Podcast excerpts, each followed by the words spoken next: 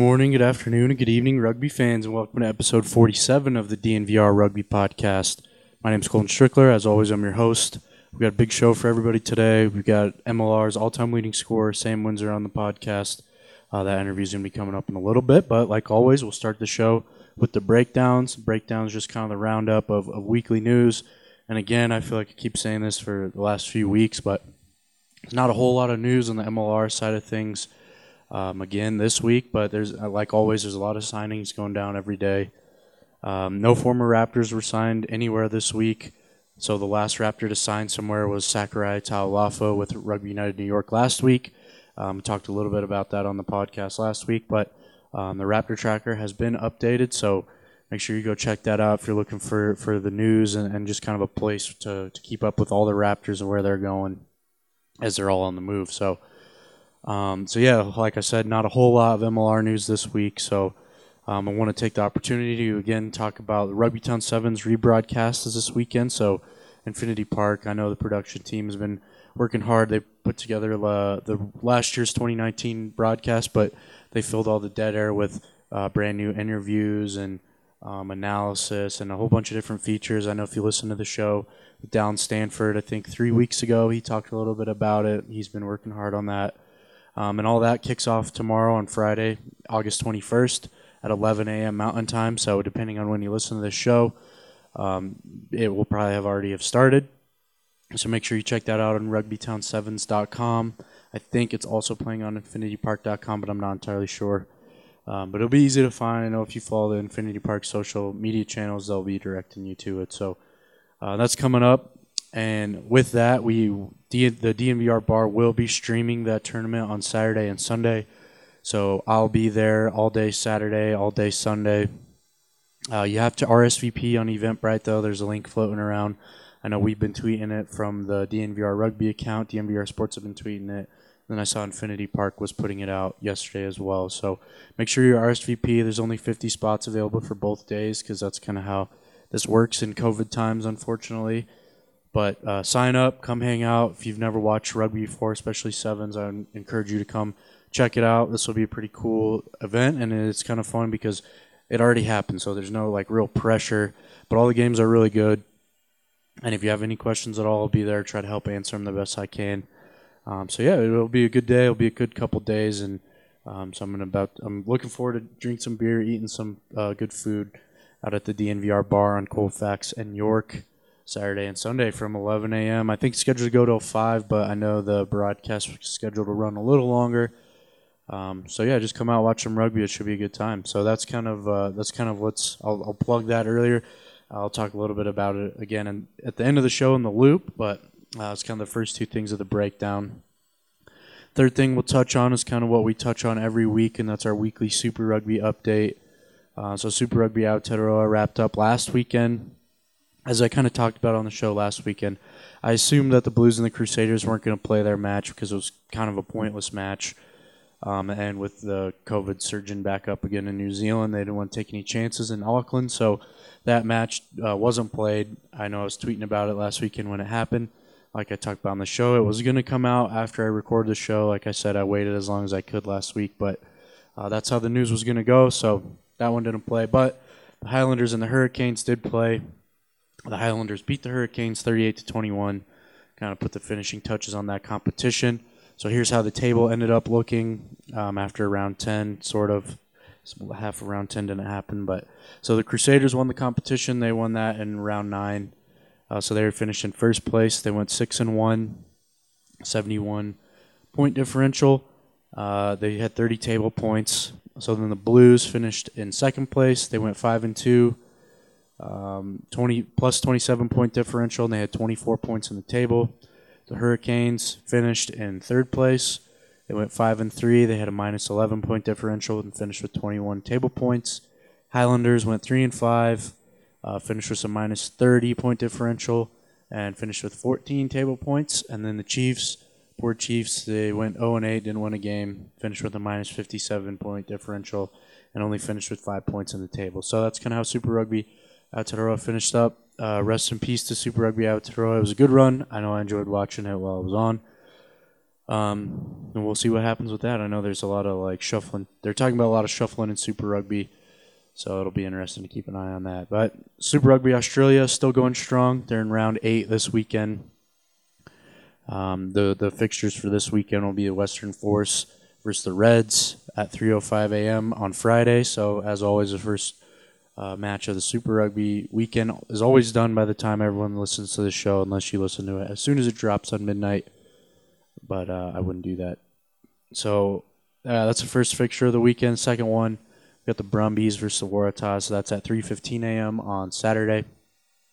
Make sure you can catch all that stuff on ESPN Plus, and then I'll give you a quick uh, rundown of the Super Rugby Australia table because why not? So the Brumbies are in first place, sitting at four and one with 18 points in the table. Got the Reds in second place. They have three wins, one draw, and two losses. They got 16 table points. Then we got the Waratahs. They're three and three with uh, 15 table points. Then we got the Rebels. They're three with one draw and two losses. They've got 14 table points. And then we got Western Force, who are having a season like the Chiefs. Unfortunately, they're 0 and 5, and they got two table points. But as you can see, uh, one through four, it's really anyone's competition still. Um, so it, if you haven't been keeping up with it, maybe now's the time. There's only a couple weeks left, and it's pretty exciting. Like I just mentioned, a lot, lot of teams still in the running. Table points are are, are very close. Uh, so make sure you go ahead and check that out. Like I just mentioned, all those matches will be available on ESPN Plus. Um, and, and so that's kind of what's going on with the Super Rugby update. So with that, we'll go ahead and jump into the uh, Premiership Rugby update, which is our, our, new thing that we're about to be doing since Premiership started up last week. So, back again this weekend. I didn't have the chance to watch any rugby last weekend because I was out of town, so I didn't see any of the Premiership stuff. But I'm looking forward to catching up this weekend. And so here we go with these uh, names of these teams again, so don't make fun of me too much. We got Sale versus Exeter at 11 a.m. on Friday. We got Gloucester versus Bristol at 12:45 p.m. on Friday. We've got Wasp versus Worcester on at also at 12:45 p.m. on Friday. We've got Saracens versus Harlequins at 5:30 a.m. on Saturday. We've got London Irish versus Northampton at 7 a.m. on Saturday. And then we got Leicester versus Bath at 9:30 a.m. on Saturday. So you can catch all those matches on NBC Sports Gold. I know I talked a little bit about that last week.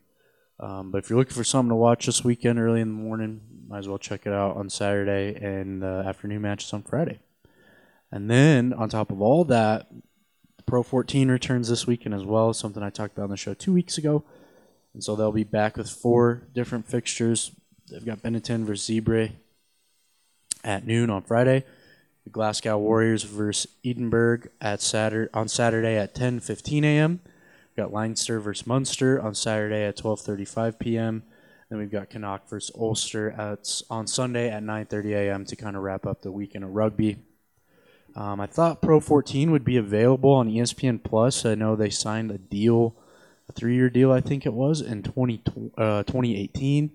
But I know it's kind of weird. Super Rugby was doing the same thing. Super Rugby's, you know, usually on ESPN Plus. That's how we've been able to watch it these last 10, 11 weeks but I, I assume COVID throws this off too. It, it, probably messes up broadcasting deals and all that. So um, I'm not seeing it as of today. And again, I'm recording this on a Thursday afternoon, but hopefully, I mean, hopefully it comes up on ESPN Plus. I'm, I'm not seeing on the schedule, but anything can happen. I know Super Rugby went right down to the wire as well. Um, but we'll, we'll, keep an eye on that, of course, and, and I'll tweet anything that I see. So that wraps up the breakdown for this week. Kind of relatively short one. Um, like I mentioned, not not a whole lot in the MLR side of things, but we talked a little about rugby elsewhere in the world. And so with that, we'll go ahead and jump into the interview portion of the show. I'm happy to, like I mentioned on the top of the show, I'm excited to have Mr. Houston Sabercat Sam Windsor on this week's episode. Sam's played in every MLR match that the Houston Sabercats have been a part of and is Major League Rugby's all-time leading scorer with 320 points. Sam's a great guy. Um, I know when I was working at MLR, I, I would reach out to him quite a bit just to get some insight on the Sabercat stuff, and he's always been very generous. Just his time, he's always taken the time out of his day to come uh, chat on the phone, even when it's inconvenient. Um, so I'm, I'm very grateful that he did it again, and, and so it was good to catch up because I haven't talked to him since uh, MLR's ended last year. I think the Sabercats played the Raptors in, in kind of a weird game where this I think Houston had played like four games in like 12 days or something like that, and they played the Raptors in like a midweek match. Um, I think he was on a road trip with his parents at the time, but still, like I mentioned before, still took the time out to chat with me on the phone for a few minutes just about the end of their season. He's got a very interesting backstory. He's played rugby in a lot of different places around the world, um, and has a very unique outlook on life because of it. Uh, and I just really enjoyed the conversation. It's kind of a longer one, but I, I like that. I like when the interviews go a little longer. So, um, with that, we'll go ahead and kick it into my interview with Houston SaberCats fly half and MLR's all time leading scorer, Sam Windsor. All right, now welcome on to the show, Houston SaberCats fly half, Sam Windsor. Sam, how are you doing? Good, Colton. Thanks for having me on, mate. How are you? I'm great. Thank you for uh, taking time out of your day to come chat with me. I know it's been quite a while. Um, I haven't ch- I haven't caught up with been. you in a while, so I'm looking forward to the conversation. yeah, well, your uh, your role's changed a little more than mine has, I guess. So, yes, uh, that is true. I'm in, I'm intrigued to hear a little bit more from your side of things. I know it's not really the case when you get asked to be on a podcast. You don't really hear people asking too much yeah. about the presenters or what they've been up to. So, hey, we might uh, we might change the change the trend a little bit. But um, yeah, I mean, obviously the, the, the cutoff of the season was obviously a big talking point from this season. So uh, I'm sure we'll get into that a bit later on. But it's been a uh, been a normal summer in Houston. Really, it's been hot, humid, um, and uh, yeah, just business as usual, as if the season had finished normally for us terms yeah. of preparing for next year already. Certainly, yeah, and, and I know we're look, I'm looking forward to getting into all that. And so, yes, feel free to ask me whatever ever questions you'd like. Um, so, just starting off, first question we ask everybody that comes on the show is just, can you tell us a little bit about where you're from? Yeah, sure. I was uh, I was born in Canberra, uh, the capital of Australia. Surprise to some people, I'm sure. But uh, grew up about 30, 35 minutes east of Canberra in a little town called Bungendore. Uh, Mum and Dad were both from Sydney, but moved to moved down to Canberra in the early 1980s and then got a bit of land just outside of town where they still live and where I grew up. Um, yeah, still a lovely part of the world on a on a, a freshwater lake, which when I grew up was full, and then it's subsequently become pretty empty and dry out there. But they've had a really wet winter, so the lake's back. Um, yeah, beautiful part of the world, peace and quiet. Um, got married there a couple of years ago uh, to my wife, so it's a special place for me and my family, and somewhere that I miss and look forward to going back and visiting. Probably won't live there when I move back to Australia eventually, but um, yeah. yeah, it's always a nice place to go home, and, and mum and dad are still there, so it's great. Yeah, that sounds like good living for sure.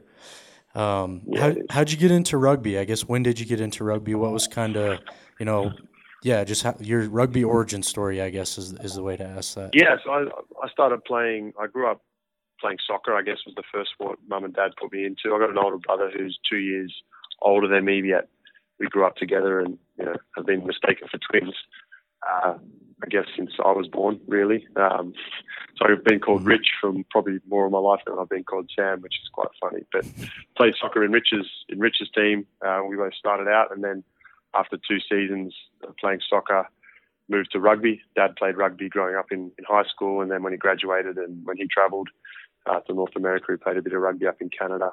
Um, and then some relatives of mine have played some representative rugby for uh, various teams in Australia, sort of early on in the 90s, way back when. Um, so history in the family was rugby, so I guess we're always destined to pick up the oval shaped ball and, and steer clear of the round one. Uh, mm-hmm. So that was seven seven years old. I played uh, in my in the under nines team with my brother for the Queanbeyan Whites. Um, that was my junior club, and then uh, ended up being my senior club as well once I graduated high school. So I played for the high school rugby team, uh, and then when I graduated high school, went back and played played grade footy for uh, for the Queanbeyan Whites, nice. who have uh, a pretty pretty long list of uh, well-known players that have played for them. The home field's called David Campese Field. So uh-huh. David Campese's from Queanbeyan, so he played there. Um, Matt Giteau, one of my first games after high school um, as a 19-year-old I got to play fly half. Giteau was playing inside centre as he was coming back from injury wow. uh, for the Brumbies. So he coached me in year seven. So when I was, I guess, middle school, you call it in America. So my first year of high school in Australia, he was the a senior at high school, so he was the team coach. Uh, his younger brother was in my year, so I, I guess we knew of each other and, and knew each other before then. But you know, as a 19 year old to play inside, you know, the the, at the time was the current Wallabies starting inside centre, and he Yeah. kind of burst on the scene uh, around that time. So that was pretty cool. The Fainga'a twins, uh, Saia and Anthony, uh, who I think Saia's still playing. Anthony's retired. Uh, they both played for the Queanbeyan Whites, both uh, well capped Wallabies uh, and Super Yeah. Rugby players, and have played across Europe and Japan. And then you go way back a little bit longer, some rugby league legends, um, Ricky Stuart, Don Furner, um, few other Canberra Raider legends have played uh, played for the Queanbeyan Whites. So it's got a lot of history, Yeah. uh, a lot of representatives across uh, across different uh, countries and and competitions. But uh, yeah, they're they're in the midst of their competition. They started back up after COVID took over. Uh, so I still keep uh, one eye on the, the Canberra competition to see how my mates are going and, and see how Queanbeyan are going. But uh, yeah, played for them when I came out of high school, uh, whilst also training with the Brumbies Academy. So um, kind of juggled full time slash part time work and training with the academy set, set up for the Brumbies to then, uh, you know, Tuesday, Thursday night trainings with the Queanbeyan team to play on the weekends. Wow. Uh, so learn a lot, learn a lot there, had a good time, and, and my best mates uh, still involved with the club. So That's very awesome. special club in my heart, and uh, look forward to the day I get to go back and either watch or, or have a run around for their fourth grade team or the third grade team with all the old washed up players Yeah. uh, and, and relive some of the glory days. Yeah, that sounds awesome. That's nice. Um, another thing I want to ask you, Sam, just kind of, I know from our conversation last year, um, you have a very interesting rugby career, just kind of where it's taken you since since that timeline that you just ended. So I just kind of wondering, like, where rugby has taken you in your life. yeah, it's, I mean, it's taken me all over the world, which is the beauty of the game we, we love and, and play. So I, uh, you know, I tried my best and I thought I did all I could to try and get a start in Super Rugby and, and crack into a Super Rugby team, which was the Brumbies for the most part of, Mhm. you know, my late teens to early 20s. Um, that wasn't to be, so I took an opportunity to go to Sydney, play some club footy uh, for Eastern Suburbs, who my dad played for when he was 21, 22. Um, so kind of had a historic uh, value to me there. Uh, but then went to Blackheath Rugby Club. Rich, who I'm quite close with, was over there playing rugby and working.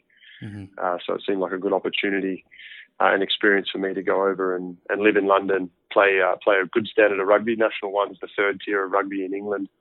Um, so you've got some really good competi- competitive games all the way all the way all around the UK or, or England. So you go out to Newcastle, out to the West Country, the Midlands, some really tough away trips. But um, so that was two years at Blackheath, which I learned uh, a lot about my game. You know, you, you play rugby in the Northern Hemisphere. Hemisphere. You uh, you fine tune some aspects of your game that you probably wouldn't spend too much time on in Australia, just due to the, the weather and the conditions and Right. the, the field that you play on and stuff. So, uh, really good time there. Again, lots of guys I still keep in touch with. My coach there um, was actually Mike Friday, so I've got a good relationship Oh, with Mike. wow. A lot of the American rugby fans know Mike Friday and, and the work he's doing with the Sevens team. So, got to learn from Mike for two years. Um, and I guess that's you know where I first learned about his yaki yard. Uh, we had a couple of bleak Tuesday, Thursday nights uh, in cold, wet, rainy, snow conditions in London, being Right. barked at by Mike. So uh, Geezer's uh, a good bloke, and still keep in touch with him um, and lean on him a bit for some advice, um, especially when I was looking to come over to the states. So yeah. had two good years at Blackheath, and then went back to um, back to Australia to help out the Queanbeyan Whites again. They were struggling for some for some senior players, if you like. So went back and helped Queanbeyan, and then again tried tried to crack back into the Brumbies setup, and uh, spent a full pre-season with the Brumbies, and unfortunately again missed out on on a, on a contract or playing any Super Rugby, but. hmm Um, Jake White was the coach then, so got to got to play under Jake White and play alongside players Christian Lealiifano, Matt Toomua, Tevita Kuridrani, um, David Pocock. I think had just signed for the Brumbies then, so he was around. Scott Fardy's doing well over in uh, in Leinster. Um, you know, some household names in Australian Yeah. rugby.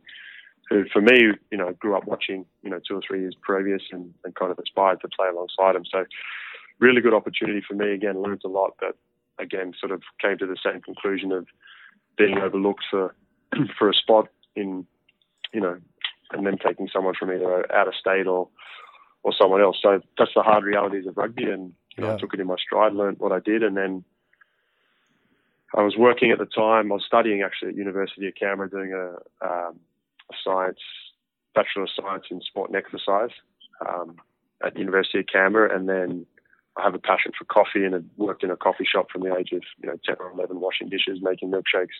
Yeah. Um, so I had a you know I'm a self self confessed coffee snob if you like. So a new coffee shop was opening up on on campus. Uh, and it was Marco Caputo was opening it. He, was a hooker for the Wallabies and the Brumbies uh-huh. back in the 90s. Um, so I just approached him one day as he was kind of uh, kind of finishing the fit out for the shop. I was like, hey mate, you know, you need any baristas? I'm studying here and training, and you know, I can make a decent coffee. So if you need baristas, I'm I'm open. So I started working for for Marco and, and his coffee shop while I was studying, um, and then through his contacts, he got me an opportunity to go over to Leinster wow. in Dublin uh, as injury cover through the Six Nations block. So that was January of 2014. Um, so again, packed up packed up my stuff, went back to Europe for for my uh, for my second stint, um, and got to uh, yeah got to get involved with the Leinster setup, and then play my rugby uh, for Trinity College or Dublin University. So quite a historic club. Between Trinity and Blackheath, they're the two oldest rugby clubs uh, going around. I think yeah. you know, Trinity is a college team and Blackheath the oldest open team. So a couple of good, neat little feathers in my bow there um, to play for both those teams. But um, didn't get any any senior caps for Leinster. Played a couple of A League games, uh, reserve team games for them. Um, but shared a change room with you know, Brian O'Driscoll, the Kearney brothers, Ian Madigan, yeah. uh, some some you know, Leo Cullen was still there, Dev Toner, Sean O'Brien, um, you know, all stars of the island set up. Gordon D'Arcy, um, another one of their good backs. Um, yeah, so again, another five months for me to kind of learn uh, and kind of see what it takes to, to get to that next level or be the be the professional that I kind of aspired to be. Um, but you know, it wasn't to be at that time, and and you know, another opportunity presented itself back in Australia. A new professional league was starting up, so kind of to follow below Super Rugby called the National Rugby Championship or the NRC. Um, so kind of a second tier competition. And uh, the coach for my club team, Eastern Suburbs in Sydney, was a coach of uh, the Country Eagles. Um, mm. So Bungendore's in New South Wales, despite being very close to the ACT, two different states and territories. So New South Welshmen are quite passionate, and then ACT is more of a territory. So you've got the rivalry, Queensland, New South Wales, state of origin, and whatnot. So being a country guy is what I consider myself. So getting an opportunity to play for the Country Eagles, um, I thought was really valuable for me, um, and an opportunity again to kind of get back into the Super Rugby pipeline and, and, push for a contract. You know, whether it's with the Brumbies or the Waratahs or the Reds or the Rebels. Uh-huh. Um, one of the teams I thought if I play well, then surely this time around someone's got to uh, got, got to come knocking and, and, want to take me on. So I actually had a really good a really good uh, season in the inaugural season for the NRC. So we were probably the underdogs going into the season. We had a, mm-hmm. you know, a few no-name players running about, a couple of old heads in the team.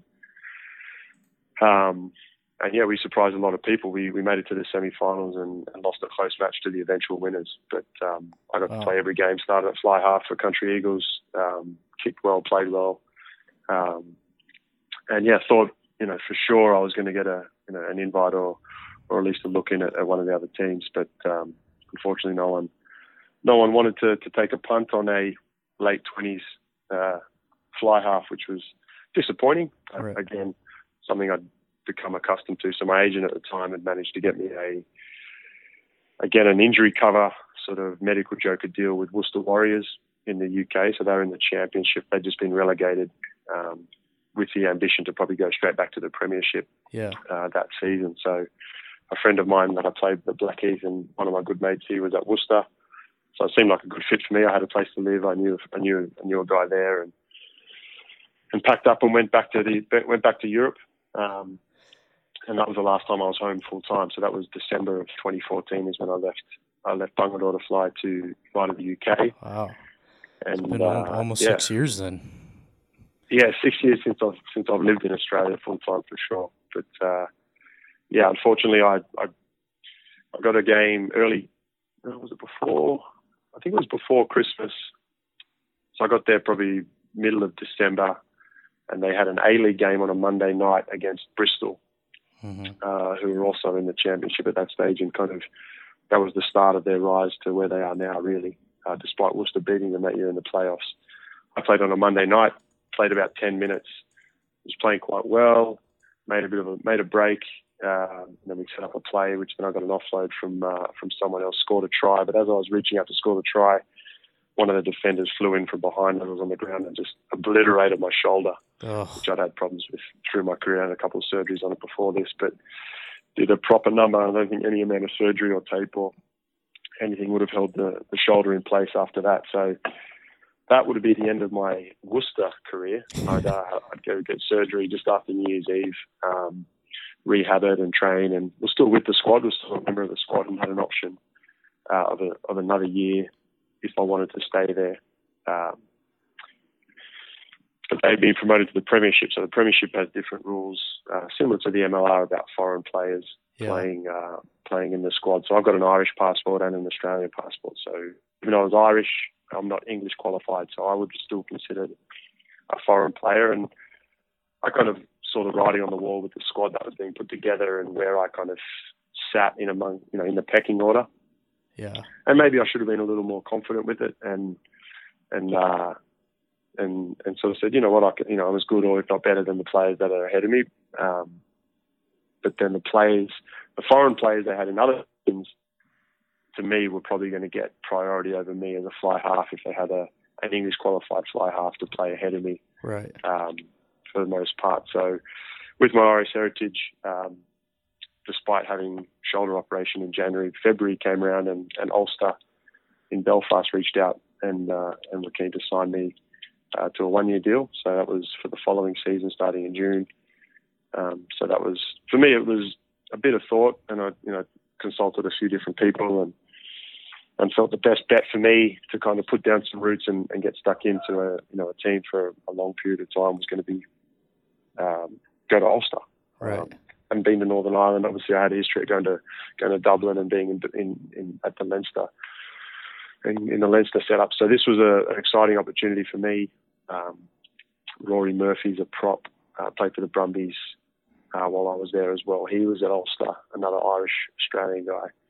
So again, a familiar face uh, and someone I could kind of lean on to get some advice about it at all. Yeah. Helped me make that decision. So yeah, that summer after a trip to America to, to visit Becca, my now wife, I moved from uh, from the west country of England up to the northern parts of Ireland, to Northern Ireland and Belfast, and was there for a year, a year, and then I, I, re- I re-signed for a second year um, towards the end of my first season there. So they'd seen some potential in me. I was, you know, training well, playing well. Had your, you know, every now and then a niggling injury that kept me out for a few weeks and and whatnot. But you know, I was really confident of, you know, kind of bursting into the, the first team and getting some some quality time and quality experience. But um, year two came around and that those those opportunities didn't present themselves, um, which got quite frustrating for me. Yeah, I can Uh, you know, work, yeah, working hard, playing well, thinking you know thinking you deserve a shot and then not getting it. Um, and you know, to be honest, the guys that were playing ahead of me were guys who were playing for Ireland. You know, so it wasn't yeah. It wasn't like you know I wasn't being done dirty by the coach, but you know there is a sort you know there is a sense of biasness to local players, For sure. and by local I mean local to Belfast. You know, despite me having Irish you know Irish passport and being being a you know an Irish qualified player, there's still a an uncertainty or an unknown factor to me having only been in the, the system for 12 months or even less. Mhm. Um, and that for me, in a place like Belfast, which is kind of wet and dreary and, and, and pretty easy to get down on yourself, Yep. kind of played a big role in, in me coming to the States. So Becca and I, we got engaged in November of, of uh, 27, 2016. I went back to Australia for a couple of weeks in a, in a, in a bye week and um, we got engaged there and then we kind of talked about her moving to Belfast full time and, and looked into getting her visas and her getting set up and stuff. hmm Um, and then we also talked about maybe moving to the States. So pro rugby had, had probably just been happening or maybe just been finishing. Um, Yeah, that sounds about right. so I, yeah, so I know I knew the professional game was was going to, you know, eventually going to happen in the States. So it was kind of a, you know, okay, well maybe I could go to the States if if pro rugby doesn't happen, something will take its place, or pro rugby will go around again and it'll be better than the first year, or whatever might happen. That were kind of the thoughts going through my head. But hmm yeah, I'd kind of exhausted my effort at Ulster because I hadn't been getting the, the, the games I wanted to to put in good performances and get some consistency to my game. Um, played a handful of games for the senior team in the in the in the Pro 14. Travelled with the team um, as reserve for a couple of the European Cup games. Great experiences, uh, but ultimately couldn't put together two or three games at the top level to really get used to that that pace of play and that physicality and that uh, just that level of rugby. So if I wasn't playing for them, I'd go back and play club footy. So it's quite a drop down in standard, and it's really hard to get consistent and good at the top level when you're not playing the top level all the time. So right. that became really frustrating for me. Um, so I made a, a, an educated decision to end my second year of my contract about six months early. Um, so mutual, it was a mutual agreement between myself and the, and, and Ulster, um, and yeah, pack up and move to the states to, to see what to see what we could uh, see what we could achieve out here. Yeah. So Becca was living in in Las Vegas at the time with her mum, and she'd been there for a few years working, uh, living and working. So that was the base for the first couple of months. Uh, probably not even that long actually. Probably two or three weeks we we spent in in Vegas, kind of looking at our options and and me kind of sending emails and and just kind of doing some research into rugby in America, whether it was club footy or, or pro footy. Yeah. Uh, reached out to a bunch of different teams, and we did a cross country trip for Christmas from Arizona across to uh, to Charlotte, up to New York, and then back, um, which was great fun. Yeah. Seeing some of her family and stuff along the way. And then back, I came by Austin actually. So I'd reached out to the coach of the Huns at the time. They were, I think that was their championship year of 2017 um, they won the national club championship that year. So I actually went to a training session uh, at their field, met the coach, met some of the players, and it was just kind of my interest in you know whether there was a possibility that you know they could accommodate me as a player and maybe move to Austin. Yeah. Uh, but they'd kind of filled up all their players, and you know I could have stayed if I wanted, but it wasn't really something that was going to suit Becca and I at the time. So we we kept driving and went back to to Vegas where where we were based and Fitzy, Justin Fitzpatrick was a, a, mutual friend of a guy that I'd worked with at Ulster. Um, so he put me in touch with Justin up in Seattle. So we packed up our things and moved to Seattle uh, in January of, of 20 of 2017. So yeah, um, that's where I met Justin, Matt Trubel. Uh, he and I actually trained together at the Brumbies way way back before he came to the states. And then another player for the Seattle team actually played for Queanbeyan Whites with my brother before I graduated high school. So wow. tiny, tiny world of, of the you know the rugby community. You always bump into people that um, that either you've played with or your brothers played with or friends have played with and whatnot. So again, had a sort of sense of familiarity at, at, at Seattle at the Saracens, and it was an opportunity to uh, yeah to get stuck into footy here and, and kind of launch into the pro league as you know when it when it would eventually happen. So yeah. Um, Seattle were invested in the MLR, and so I got a bit of insight into the league and what was happening and what teams were going to be involved. Um, and Justin obviously took the Houston job, and I was sort of playing and coaching the backs at the Saracens up in Seattle. So when he took the job down here, he you know propositioned me in terms of coming down, coming down and being a player coach here in Houston. And uh, three years later, I'm still here. Yeah. And, uh, you know, we've grown and the league's grown and uh, yeah, I mean it's just it's it's been a lot of a lot of hard work and you know effort and commitment to kind of get where we are. Yeah. Um, I guess as an organisation and a league, um, but you know super exciting to see the growth um, across the country and and people really getting behind the sport here in America and getting to get you know banding together to you know work together to make it work, to make it viable, to make supporters come, to introduce it to people who might not have the opportunity or had the opportunity to see rugby before. Yeah, for sure. Um, yeah, which for me was, was great. And I guess that's probably been the, the most valuable fact. One thing I know a couple episodes ago, we are talking to this Christian Sarmento, and one of the things he said that I really liked is that no matter where you go, um, rugby will, will take you wherever you want to go and it'll put you in touch with good people. And your story kind of like epitomizes that. I think that's pretty cool. Yeah. Yeah, it is. And I mean, it's a long winded one and it's one when some people might look at it like, well, okay, you know, maybe you're good enough, and you know, it wasn't, you know, to get selected, or you know, maybe you should have stuck it out and you know, worked a bit harder to try and get an opportunity. And those kind of thoughts have gone through my head, um, you know, heaps over the years. Like, you know, maybe I wasn't working hard enough, or maybe I wasn't training hard enough, or maybe I could have been doing more. Um, and at the end of the day, I either didn't or that wasn't the case, and it's led me to where I am now. So right. I've got to, you know, be with my wife, start our lives, uh, and then grow, you know, grow something like the Saber Cats from from day one. Seriously. And make it something that I'm, you know, trying to take the best parts from all the places I've been and, and trying to leave out the, the bad parts and, and make it somewhere where people want to come and play, something that's going to be success, where fans can enjoy it, um, and play a brand of footy that people are going to recognise and, and enjoy. Yeah. So, I, I agree with you yeah, 100%. And I think that's, I mean, that's the best way to look at it. I think that's kind of the only way to look at it, too. And um, yeah, it's an awesome story. And, and, and it's just weird. Yeah. Like, it just all kind of has worked out perfectly, it seems like. yeah. I, I, mean, I'm, yeah, I'm happy. And I don't, you know, you've always got regrets in life, but, you know, if you spend too much time dwelling on your regrets or things that have happened, then, you know, you're not going to go too far or, or, or, find any success in what you do next. So, right.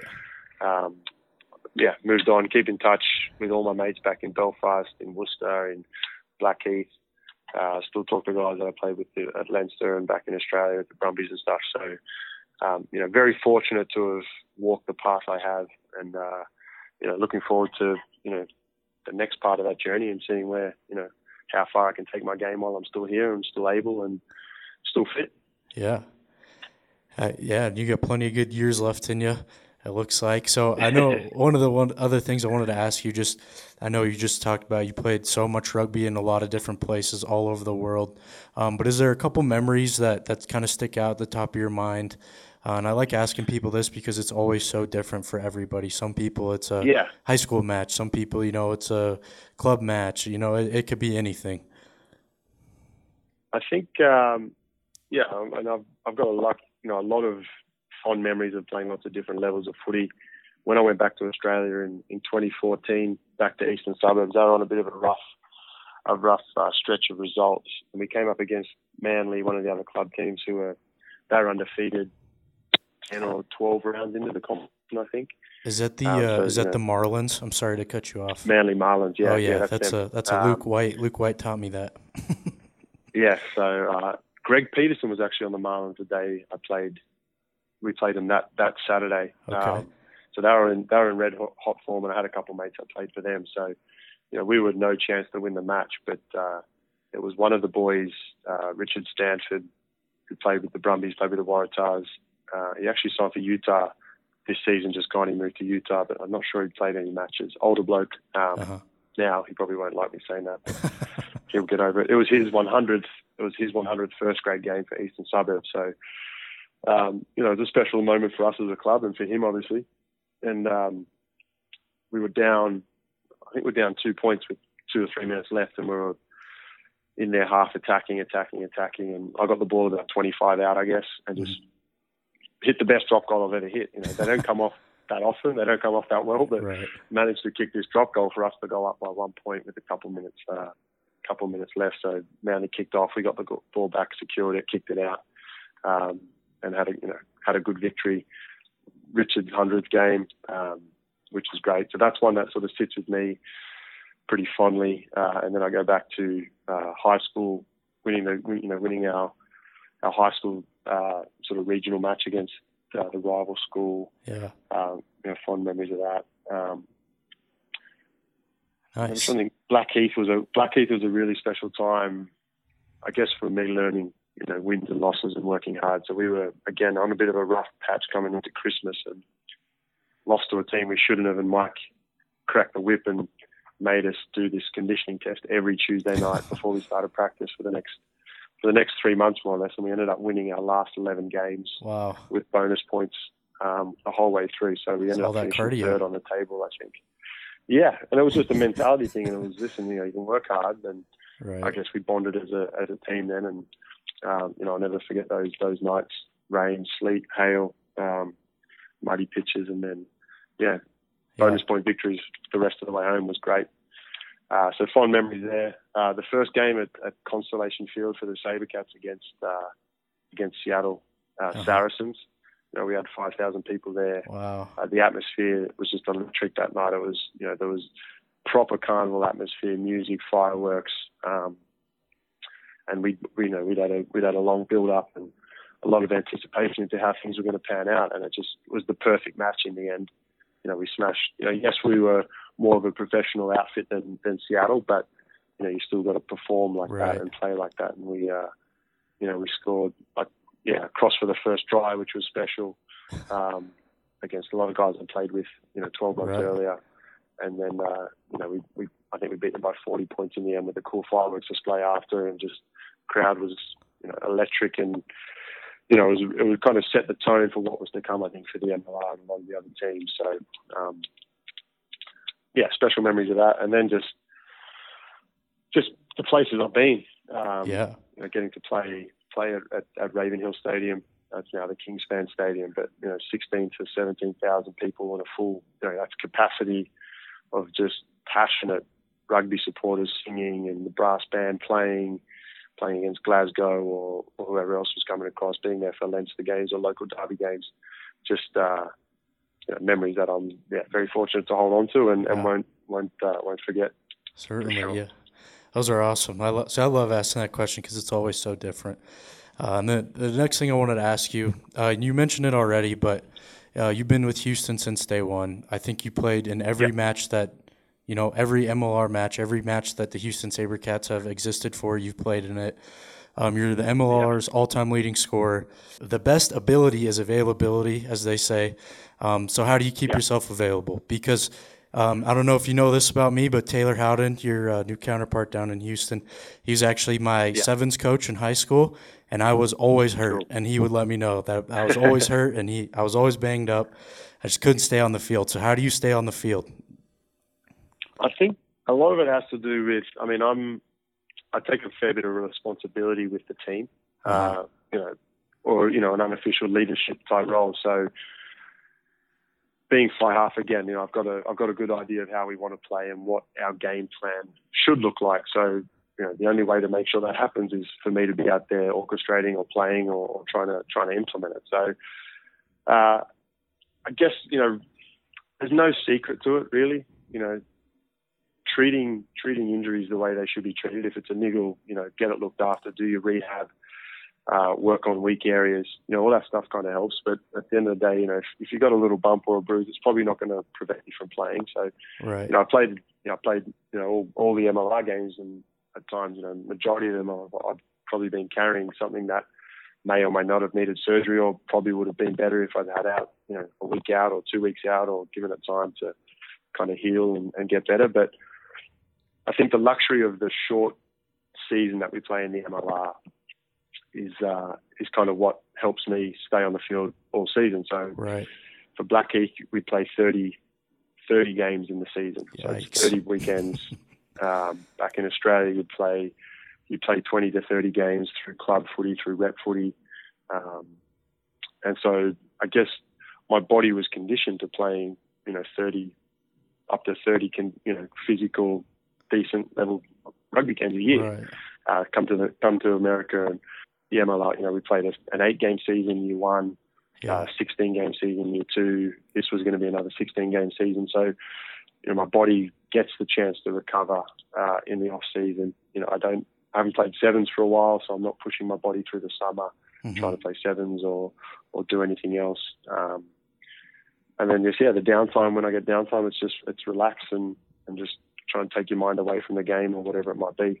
Um, so I mean, there's no secret. It's you know probably a little bit of luck. Um, and as a fly half, I think you know you'd, you'd, think I wouldn't make you know stay out of the contact too much. But I think if you if you look at some of the stats, I've made a, a decent number of tackles and yeah. carries and whatnot to, to kind of prove the uh, the critics wrong for fly half. So trying to wave the flag for the fly half community and the guys out there that you know maybe don't make as many tackles as they should. Yeah. Um, Lift up but yeah, I mean, and bit. for me now, yeah, and that for me now is you know that helps me when I when it comes to goal setting or or determination or motivation is okay. I've, you know I've been you know I've been the leading point scorer or you know whatever it might be is now okay. Well, I don't want to relinquish that title. I still want to be, I still want to be relevant. I still want to be at the top. I still want to be the best or the best I can be. So the older you get, the harder that gets because you get Mhm. these young up and coming guys who are, you know, extremely talented. Um, you know, have all the, the physical capabilities I wish I had even at their age. Um, So you know, that's the motivation I use to stay on the field, to keep training, to get better, uh, just to ensure that you know I extend my career as long as I can, and uh, and I'm not you know being told to maybe hang up the boots um, as opposed to finish on my terms. Yeah. Um, yeah, so that's always part of my thought process too, I guess. Yeah, I hear that. That's a yeah, that was my issue too. I also played a little 10, but I was uh didn't pass too much, so I'm running up in the in the trees and I wasn't big enough, so and it, it added up for sure. But um I know you just mentioned you talked about the season getting canceled. We talked about the top of the show too, but uh, could you just kind of talk a little Yeah. bit about how you were feeling about the season you guys were down, you were having down in Houston? I know yeah, um, we got to see you up close and personal in that first week. Uh, beat up on the Raptors Yeah. a little bit, so people in Denver might be a little familiar with you guys. But just how was how are you feeling about it? And uh, when when all the news kind of dropped in March. Yeah, it was. I mean, new coaching staff, stadium had you know been finished.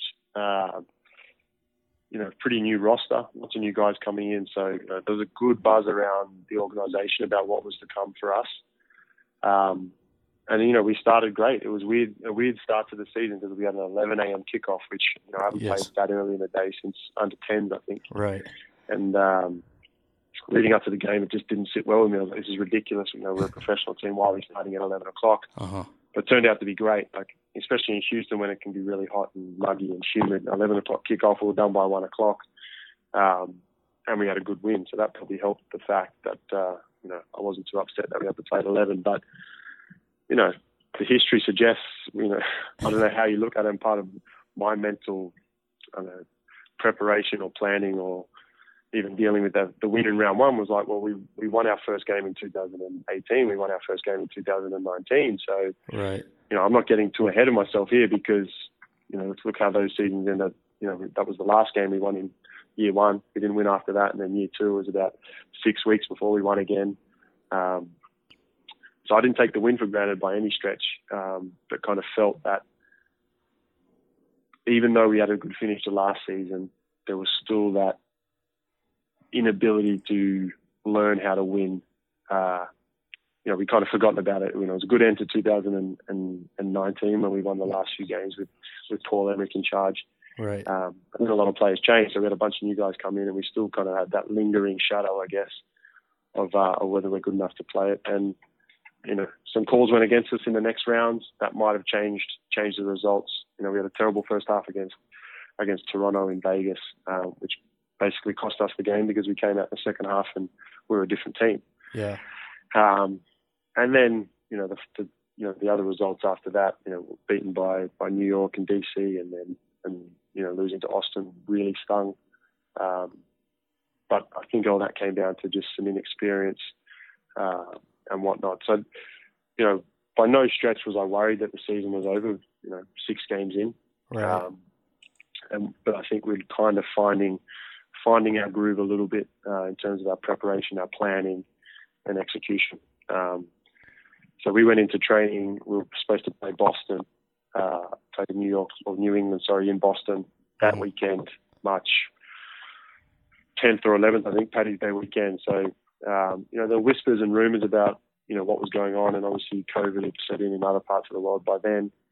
Uh, so we came into uh, we came. I think we might have even done it. We might have even completed our captain's run hmm on the Thursday, and we're going to travel Friday to play Saturday. Um, so we finished our captain's run on the Thursday, and then not long after we finished the captain's run, I remember speaking to I think either Paul Healy, the coach, or the president, and, and kind of the league. The league had made a decision to cancel that week's game, Uh huh. so we called everyone everyone back in on the Friday uh, and said, "Listen, this is what's happening." Um, and we're not too sure about the rest of the season, and then subsequently early the next week, might have been the week after that, uh, the league made the decision to, to cancel the season. So uh, really disappointing, I guess. And a lot of guys who were showing promise in our squad and across the league, you know, their opportunities are, are cut short. You've got guys that were probably playing their last season and hadn't made the decision yet, but ultimately, you know, COVID had ended their professional careers and they didn't right. get a chance to play another game or, you know, us losing to, to Austin and left a terrible taste in all our mouths. So we didn't get an opportunity to put another, you know, a better performance on the field to kind of right the wrongs from the previous week and turn the season around. So uh, it, it has to happen. You know, I'm glad they did. I'm right. glad they cancelled it because we've seen how things have unfolded across the world, and you know, it's been a, it's been terrible. So uh, as, as unfortunate as it was for us to, to, to miss the rest of the season, it, it had to happen, and yeah, gives us a chance to to move ahead of next year and you know start again. Basically, we're going to park 2020. I think everyone's going to try and forget about the whole year and uh, certainly and hope for better things next year. So. Um, yeah, a lot of I think everyone's of the same opinion that it you know that it was really unfortunate, but uh, yeah, it's a season of what could have been really. Yep, yep, and you're right. That goes for everything this year. It's been it, it sucked for sure. Uh, but one thing I know I have seen quite a quite a few people talking about thus far um, is just is the athlete collective, and I saw that um, you you had kind of announced that you had jumped on board with that, and I was just kind of wondering if you could yeah.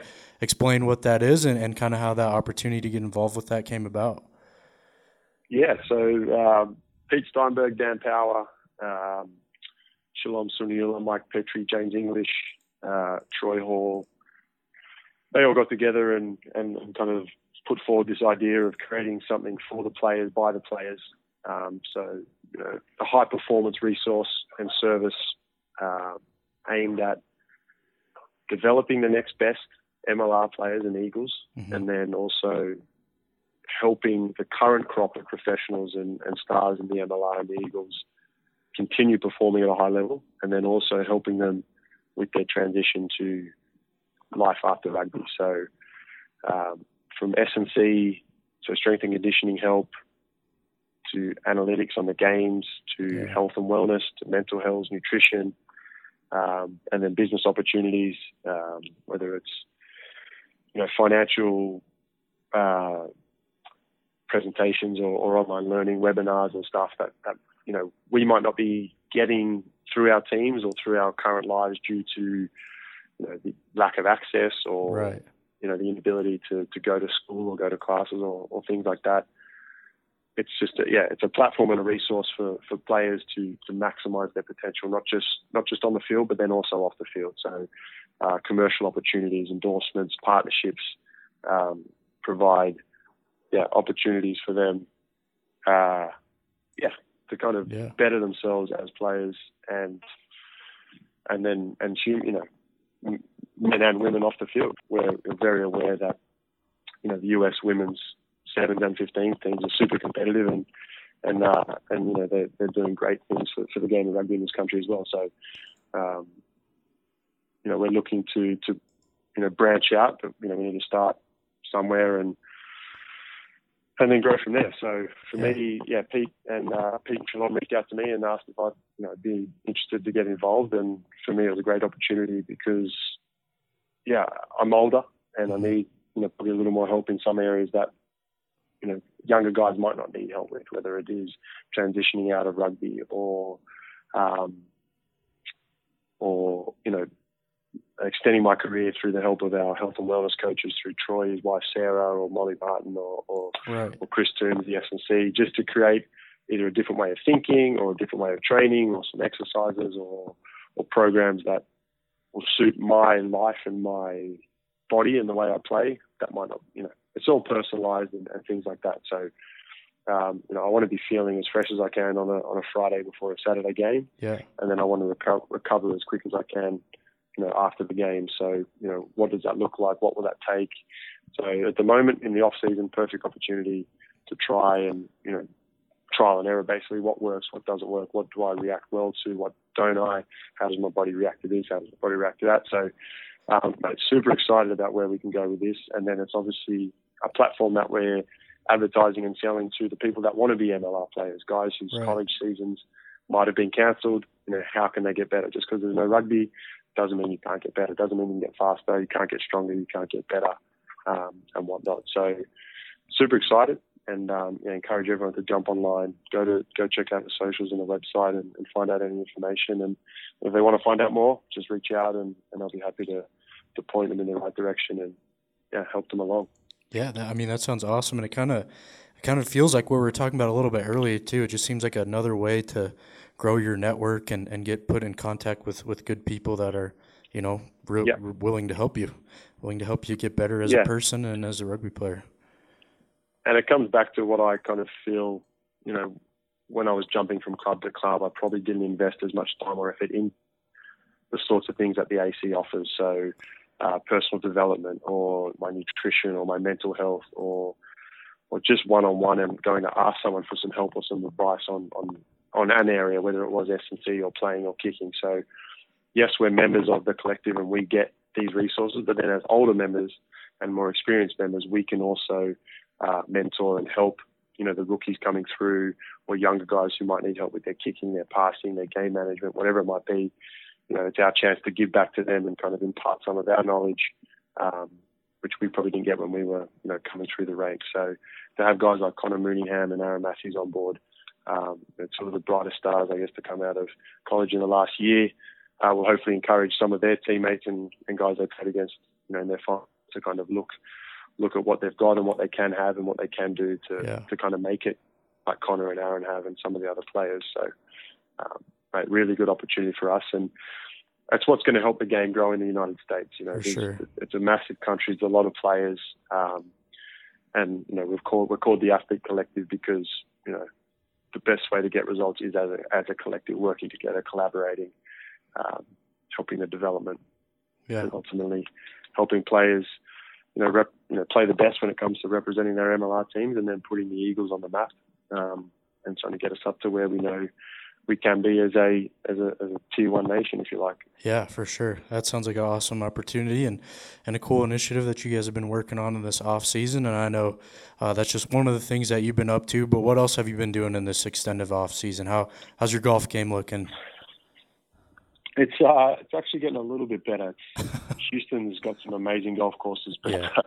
unless you get out before seven or eight a.m. in the morning, it's tough to play here. You've got to I can- I can't imagine. shirts and a couple couple of tea towels, but um, but yeah, loving playing some golf. Uh, you know, especially when we're in the height of COVID, I guess they haven't closed the courses here, so Yeah, uh, you know that provided an opportunity to get out of the apartment and get some air and, and, and do something other than play video games or watch Netflix or play Zoom calls or do trivia or or whatnot. So a bit of golf.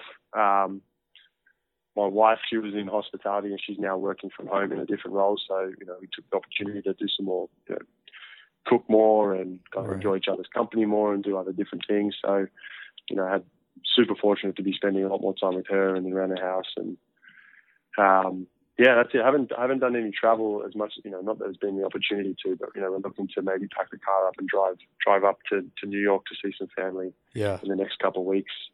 Um I've been training a fair bit, I guess, uh trying to stay on top of my game. I've been working with another Aussie guy, Dane Roy. He was a, a punter for UH ha- football team uh-huh, for four I've years. seen that. Uh, he graduate, graduated last year, and um, so he's a free agent, hoping to get an opportunity before he goes back to Australia. So it's tough in any field in Houston that you're allowed on, especially with COVID going around. So open up the doors for Aveva for him to come down and, Nice. and punt down there. Uh, and so for me, that was an opportunity to, to keep kicking as well. So two or three times a week, I was out kicking goals or punting or or just working on you know my skills and, and trying to get better really. So Yeah, um, stayed pretty busy. Uh, and then, you know, with my role with the Saber Cats, you know, we're re- recruiting and, and planning towards next season. So working with the coaches and the, and the management um, on a few different things here. And we're trying to get construction started on a gym at the Aveva Stadium so we can have everything in the, in the one place and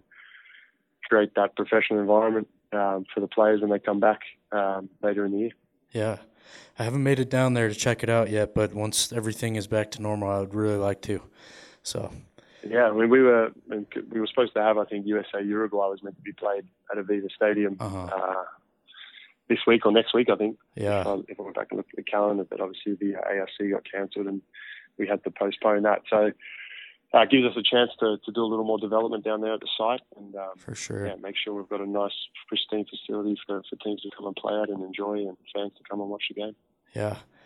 All right, Sam. That's all the questions I had for you. So uh, if you don't have any for me, I guess we can we can cut it off. But if not, yeah, I mean, yeah, I mean, I'm, I'm obviously it's a shame that, that, that the Raptors have to, to pull out, and right. I guess rugby in, in Denver looks a little bit different now than what it did even 12 months ago. So yeah, um, yeah. What's you know what's next? Obviously, the Infinity Park still still up and running and going to be the the base for the high performance for, for the men's and, and uh, women's 15s teams. But uh, yeah, yeah, everything. How's everything else up there? It's good. Um, you know, no no real complaints. It has been a weird year, but it, you know, it's been a weird year for everybody.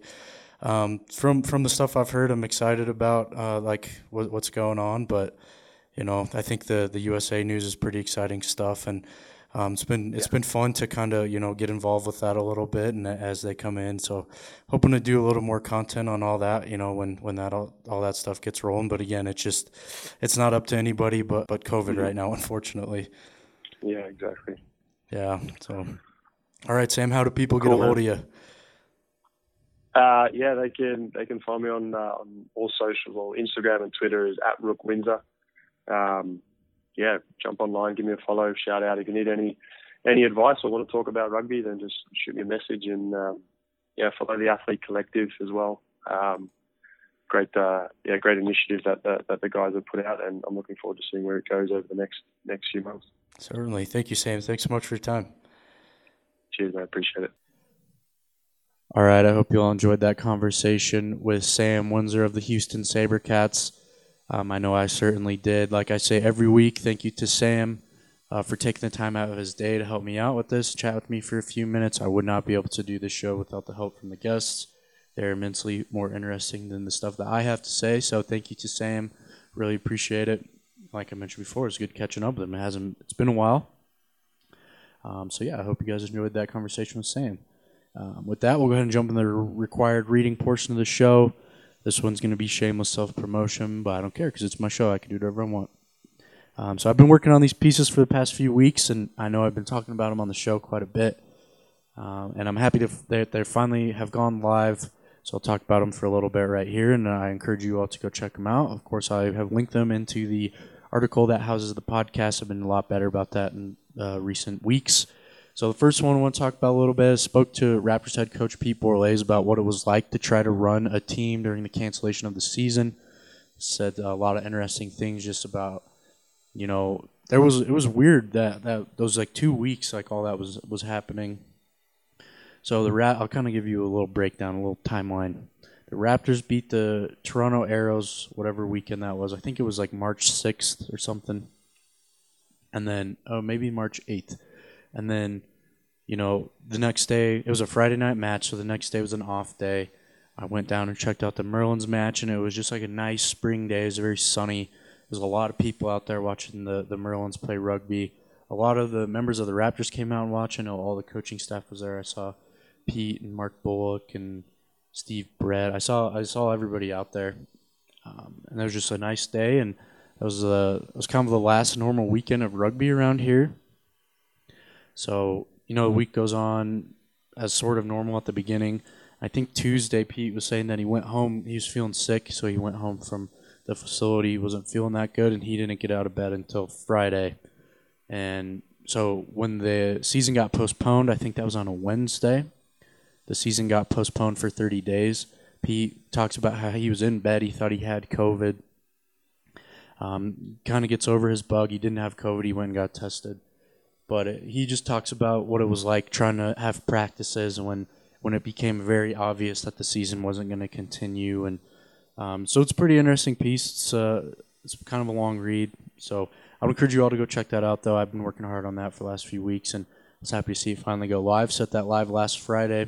And the second piece i was talking about um, i wrote about the history of the rugby town sevens. Again it's a longer piece but um, use some quotes from Dallin from the podcast I did with him. Use some quotes from David Barry, who's the CEO of the Ramblin' Jesters, from the podcast that I did with him.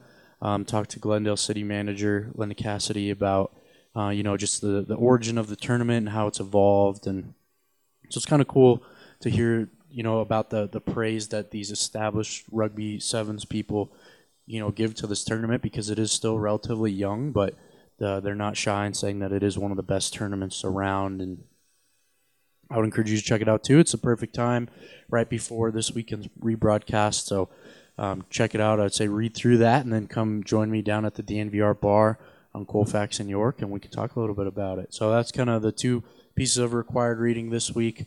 Um, like I said, I've linked those in the uh, in the blog or in the article that houses this podcast. But you can also check it out at the dnvr.com. Make sure you just go check, click on the rugby tab. All my stuff's right there. So those are the last two things that should be up aside from this podcast, uh, and that's uh, that'll put the the wrap on required reading for this week. And the last thing, how we always close out the show, is with the loop. So again, just going to remind you all that this weekend's Rugby Town Sevens rebroadcast be shown at the DNVR bar um, Saturday and Sunday, 11 a.m. First time we've had the opportunity to show any kind of rugby at the bar so it's going to be fun. Um, you know, the bar the the bar opened really right as I think yeah that's that same week that I'm talking about when when Pete had thought he had COVID. You know, a season got postponed on Wednesday. Bar had the grand opening on Friday. So just unfortunate timing for the for the rugby um, broadcast at the bar. But this will be the first time we get to show anything like it. Like I said, be there both days. Come say what's up. I'll be a little late on Saturday as I've got some stuff to take care of in Boulder on Saturday morning should be there around noon. I'll be there the rest of the day. And just remember to RSVP on the Eventbrite links because we're only allowed 50 people. So you'll need to reserve your spot because of COVID. So uh, remember, just follow us on Twitter at DNVR underscore rugby, at Colton Strickler is my personal. Um, any questions you have, we haven't had a mailbag in a while. Send any questions you got about what's going on. Be happy to answer them. So with that, everybody, that's my show this week. Thank you so much for listening. Hope you had a great week. Hope you have a great weekend. We'll catch you back here next week.